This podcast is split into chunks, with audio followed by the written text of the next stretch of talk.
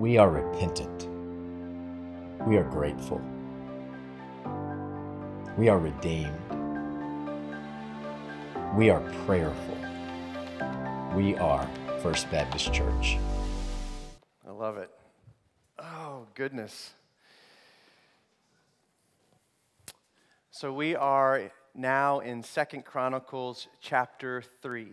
Uh, we've been in a series, uh, chronicling, um, t- pun intended, uh, chronicling uh, David's longing and desire to build this extravagant, permanent temple modeled after the tabernacle right in Jerusalem. Um, and Solomon is about to begin his work. And that's where we are today in Second Chronicles chapter 3. If you're new with us today, whether you're in the room or online, it is a joy to have you worshiping with us. Uh, we would love to know that you're here. You can go to fbcsa.org slash connect. Just a simple way to say, hey, I worshiped with you today.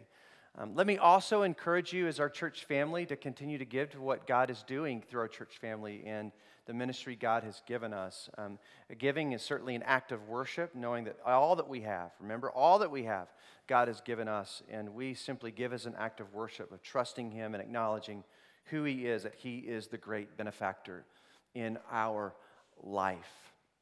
Um, so let's continue to do that together. So we're in Second Chronicles, and I want you to stand and read with me Second Chronicles chapter 3, just verses 1 and 2.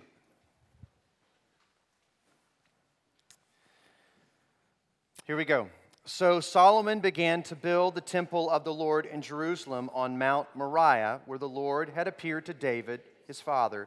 The temple was built on the threshing floor of Araunah, the Jebusite, the site that David had selected.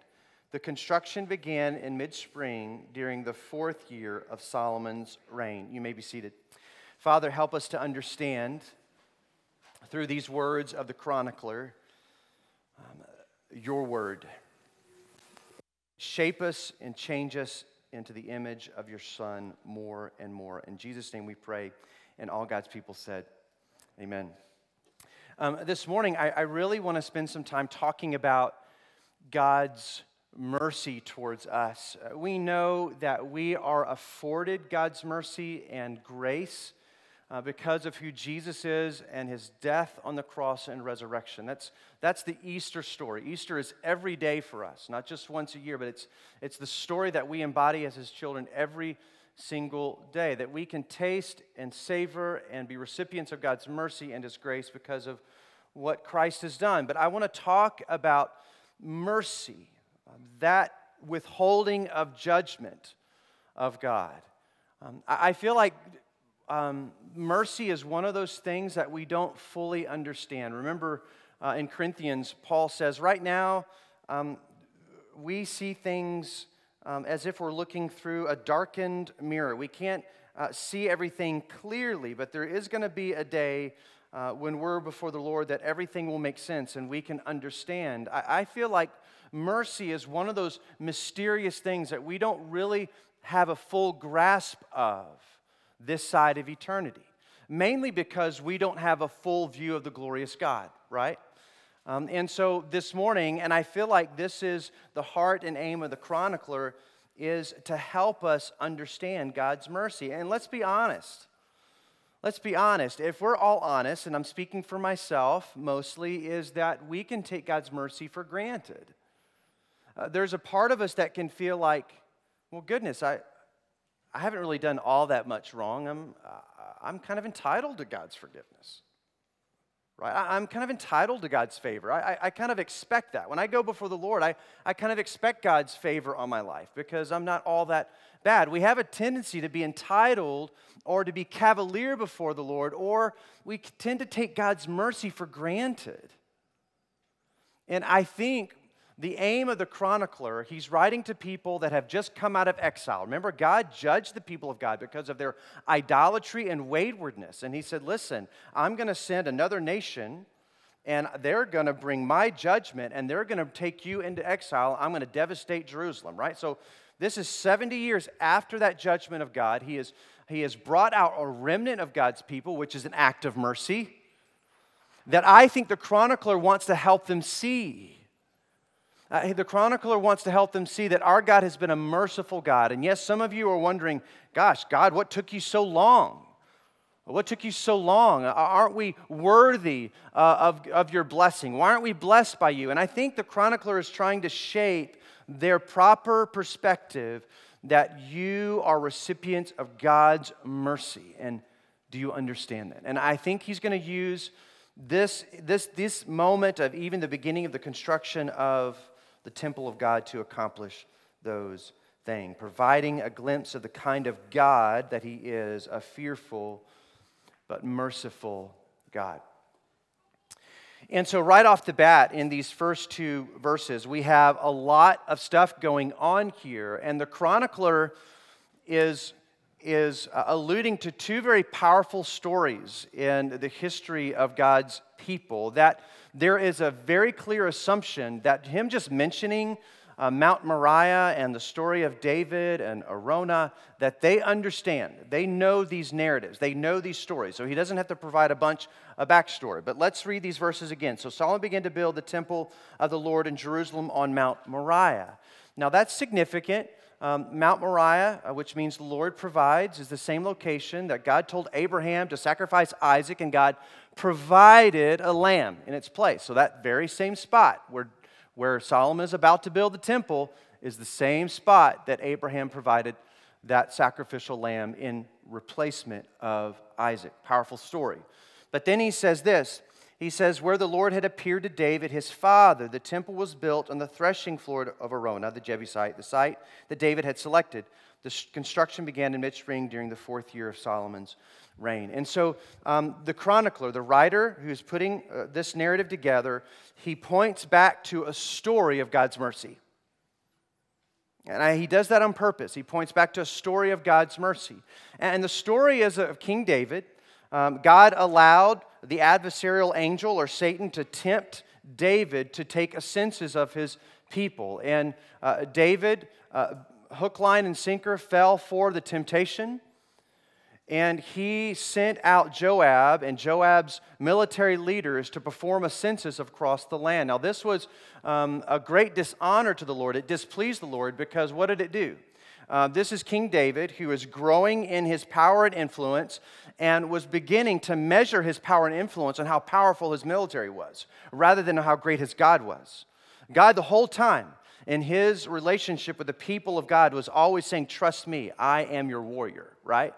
Trust me, I will deliver you in battle. And so this is David not trusting the Lord to deliver them from battle, but to determine for himself just how great and mighty he is, rather than how great and mighty God is. And so God was not pleased. Even Joab didn't like this idea.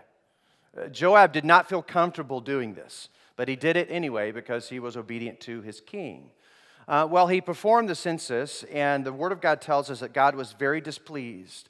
And he sent the prophet Gad to, to confront uh, David, and very quickly, uh, very quickly, uh, David recognized his sin. He's a, he's a man after God's own heart, after all. He is a repentant man. But God said, Listen, because of your sin and my displeasure, I'm going to bring judgment against you and the people. And he says, You have a choice to pick one of three punishments.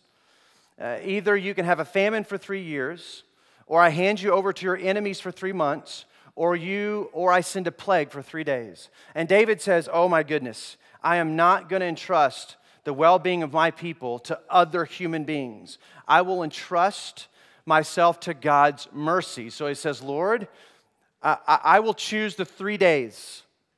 I will choose the 3 days because I trust you are a merciful God that you will relent." And so God sends a plague, wipes out 70,000 people. And after the plague wipes out 70,000 people, at the end of those three days, God sends an angel with a mighty sword that's unsheathed. And he is at that threshing floor of Araunah, the place of the threshing floor. And right before the angel of the Lord is to descend upon Jerusalem and wipe out Jerusalem, God says, Stop! Stop! God relents. Well, the chronicle tells us, the chronicler tells us that David sees the angel of the Lord. in the sky, hovering between the heavens and Jerusalem with his sword drawn. And David is terrified. He's terrified. Gad quickly comes to David and says, Listen, uh, uh, you need to go to that threshing floor where, where you've seen the angel and you need to build an altar to the Lord. And so, David, very much in fear uh, of the judgment of the Lord, the continued judgment of God, goes to the threshing floor. He buys that threshing floor from Araunah. And it is there that he builds an altar and sacrifices uh, animals unto the Lord and prays before the Lord. And it's a repentant prayer. He says, Lord, preserve my people. They are innocent. They didn't make the decision to, to do the census, it was all me. Uh, bring your judgment against me and my family. Rescue my people. And the Word of God says is that God listens to his prayer. Of course, we already know that because God relented, God demonstrated mercy. And so, uh, David, after he sacrifices that altar, um, it tells us in verse 30 um, that David can't go back to the tabernacle, which is in Gibeon, because he's terrified of the angel that has the sword. He's terrified. And of course, we know God answers his prayer and God commands the angel to put the sword back into its sheath. But here's the point is that this was a story of incredible mercy in the life of King David and the people of Jerusalem uh, that God had every right to bring judgment against David and his people, and yet he relents. He says, Stop. And that relenting of God, that mercy of God, led to David's repentance. That mercy and the fear of God that David had led to his repentance. Romans chapter 2 4 reminds us that uh, God's kindness was intended to lead us to repentance, or God's mercy was intended to re- lead us to repentance. That, that keen awareness that God is withholding judgment from us, that, that we don't deserve all the things that we think that we deserve in light of our own wretchedness and sin. We're not entitled to anything. And anything that we have is an act of God's mercy and grace in our life. And that's what this story is. And I, I, really am convinced that that's what the chronicler is trying to convey to the people that God is a God of mercy and provision. Don't take it for granted.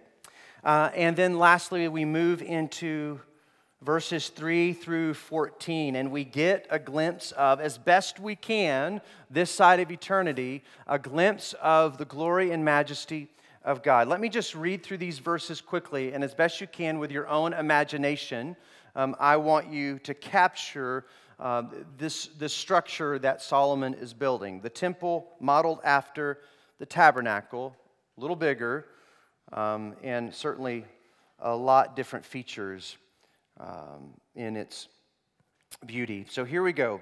This is in verse 3. These are the dimensions Solomon used for the foundation of the temple of God, using the old standard of measurement. It was 90 feet long and 30 feet wide. The entry room at the front of the temple was 30 feet wide, running across the entire width of the temple, and 30 feet high. He overlaid the inside with pure gold. That's hard to fathom, but the interior of this temple was overlaid with pure gold. Pretty phenomenal. He paneled the main room of the temple with cypress wood, overlaid it with fine gold, and decorated it with carvings of palm trees and chains. He decorated the walls of the temple with beautiful jewels and with gold from the land of Parvaim. He overlaid the beams, threshold, walls, and doors throughout the temple with gold, and he carved figures of cherubim on the walls. He made the most holy place. This is where the Ark of the Covenant is to reside. It embodies a picture of God's presence with his people. This is where God would come meet. In the tabernacle, he would meet with Moses and, and the high priests. And in this case, again, he's, he is meeting with his people via the high priests in the most holy place.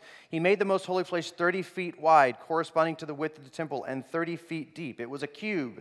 He overlaid, he overlaid its interior with 23 tons of fine gold top to bottom, gold.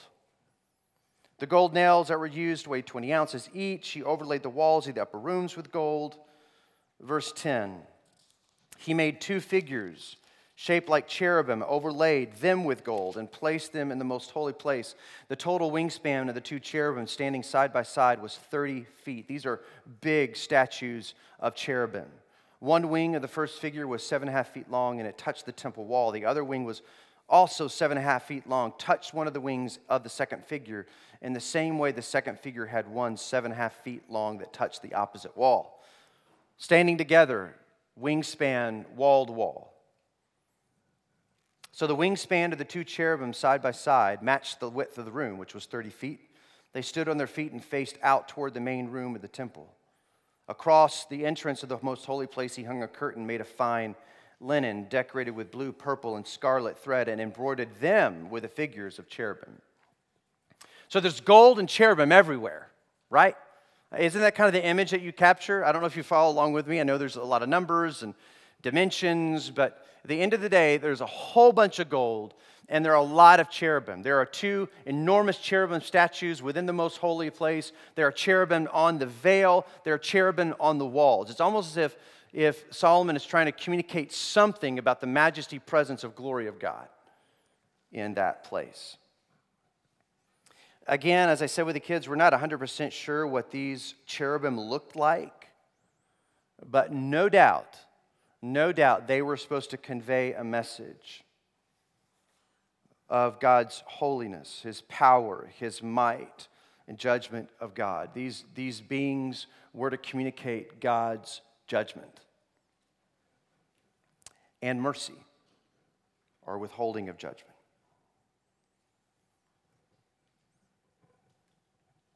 Kind of points back to David and the angel, sword drawn kind of points back to the garden.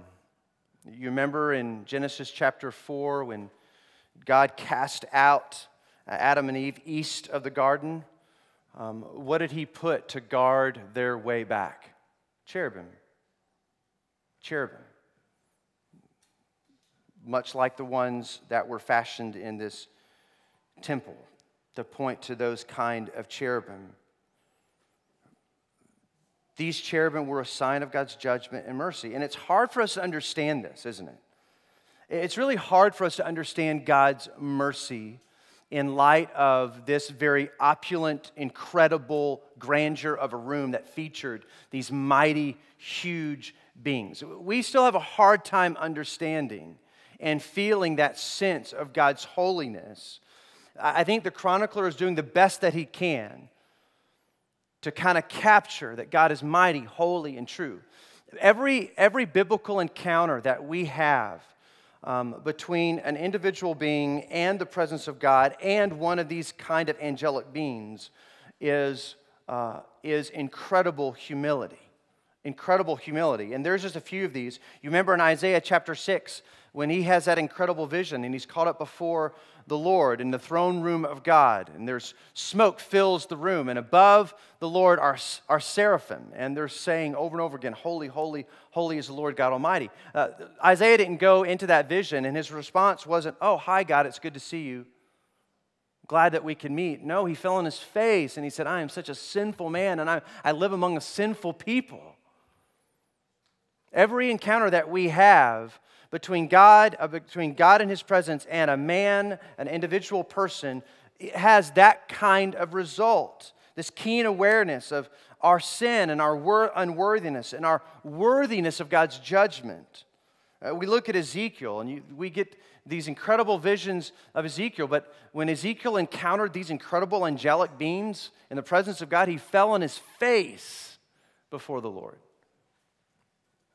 Job, when Job, when God finally answered Job, and Job kept on saying, I, Listen, I haven't done anything wrong. I haven't done anything wrong. I haven't done anything wrong. And his friends were saying, Yes, you had to have done something wrong. Finally, when, when God encountered and spoke to Job, what did he do? I have nothing to say. I have nothing to say about myself before a holy God. What about uh, Peter? Remember Peter? When he got a glimpse of the glory of God when they were on that boat in that storm? and they were just scared of for their lives, and Jesus was asleep, and they get Jesus up, and uh, Jesus do something, and Jesus, with just a word, calms the storm, and um, Peter is beside himself. Peter's beside him. They're inside of, beside him. Who is this man? Or, or remember the story of that very first encounter that Peter had? When Jesus pulled in or, or, told them to fish on the other side, and they brought in tons and tons of fish after they'd been fishing all night and caught nothing. G, uh, Peter fell on his face, getting a glimpse of the glory of the Son. There was a whole lot he didn't know about Jesus at this point, but he knew something was significant about this man, and he said, I am a sinful man. Or what about the, the women at the, the empty tomb when they saw those angels? They were scared for their lives. And lastly, John. Remember John? Uh, when he was caught up and had these incredible revelations of what God was going to be doing in the future of the church. And he was caught up in that throne room and he saw those incredible cherubim and angelic beings and he saw the presence of God. And it says that he fell as if he was dead. Here's the thing no one comes we have no record of anyone coming before the glory and might and majesty of God and saying, You know what? You did the right thing by me. You know, you did the right thing by me. Yeah, you should have forgiven. I mean, look at me. I'm worthy of your forgiveness. I'm worthy of your mercy. I'm worthy of your grace. Thanks, God. I appreciate it. And while you're at it, why don't you just add some more stuff? I, I really am deserving of more stuff, more grace. No one, when they encountered God, did that. They all fell to their face and became keenly aware of their own sin. They became keenly aware of God's withholding of judgment, God's mercy. I, am convinced that that's exactly the, the kind of perspective that the chronicler wanted these people to continue to have. Listen, God has been merciful to you. You are not worthy of anything from the Lord. And yet, because of his love and his justice through Christ, of course, we know that on this side of eternity, that through Christ, we can afford God's mercy, his withholding of judgment.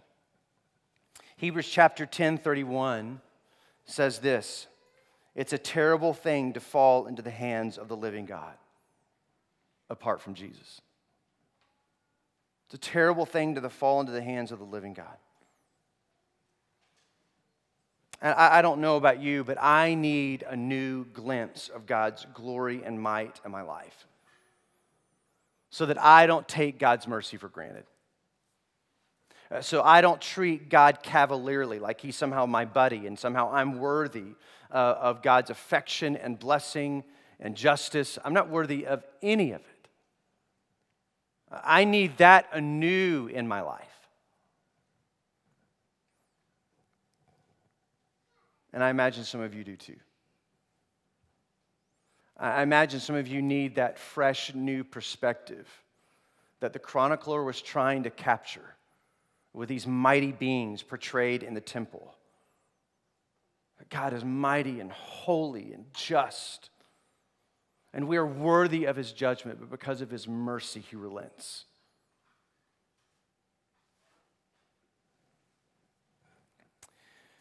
We know that um, the Bible teaches us that mercy begets mercy.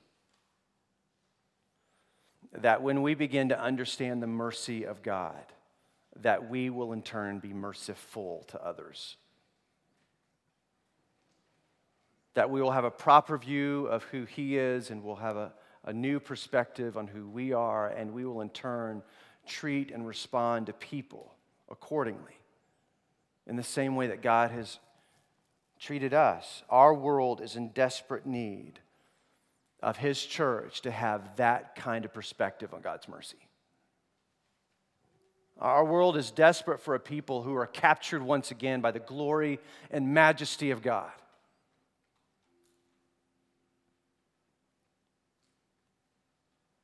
and that might taste his mercy and not take it for granted. but live by the power of the Spirit of God and demonstrate mercy to others. Our world is desperate to encounter that kind of mercy from His church. To be the light of the world, to be a blessing to those around us. Not because we have it all together, not because we're worthy somehow of God's affection and attention, but because He has demonstrated mercy to us. And we want others to know and taste and savor that mercy too. That's what I need. I'm thankful for the chronicler to remind us of God's incredible mercy, God's incredible might, God's incredible glory, uh, so that we might too become the kind of people that God has called us to be. Let's pray. Father, thank you so much for um, these handful of verses. And I know it's about a structure and a building. And, but Lord, um, in these words are, are wrapped up a perspective that some of us, including myself, often lose. And that is your mercy is extravagant. Your mercy is extravagant. And when we look to the cross, the greatest depiction of your justice and love together, we see the wrath of which we are worthy.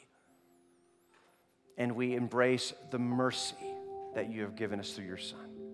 Help us never to forget that. Help us to live embodying that type of mercy.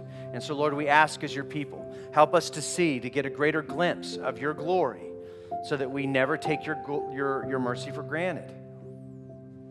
Help us to behold your glory so that we can be the people you've called us to be. In Jesus' name we pray, and all God's people said, Amen. First Baptist Church has been broadcasting its services of new life and historic faith for 46 years. We would like to ask that you continue to pray with us for this ministry and also for your financial support so that we can continue this ministry for years to come. Thank you.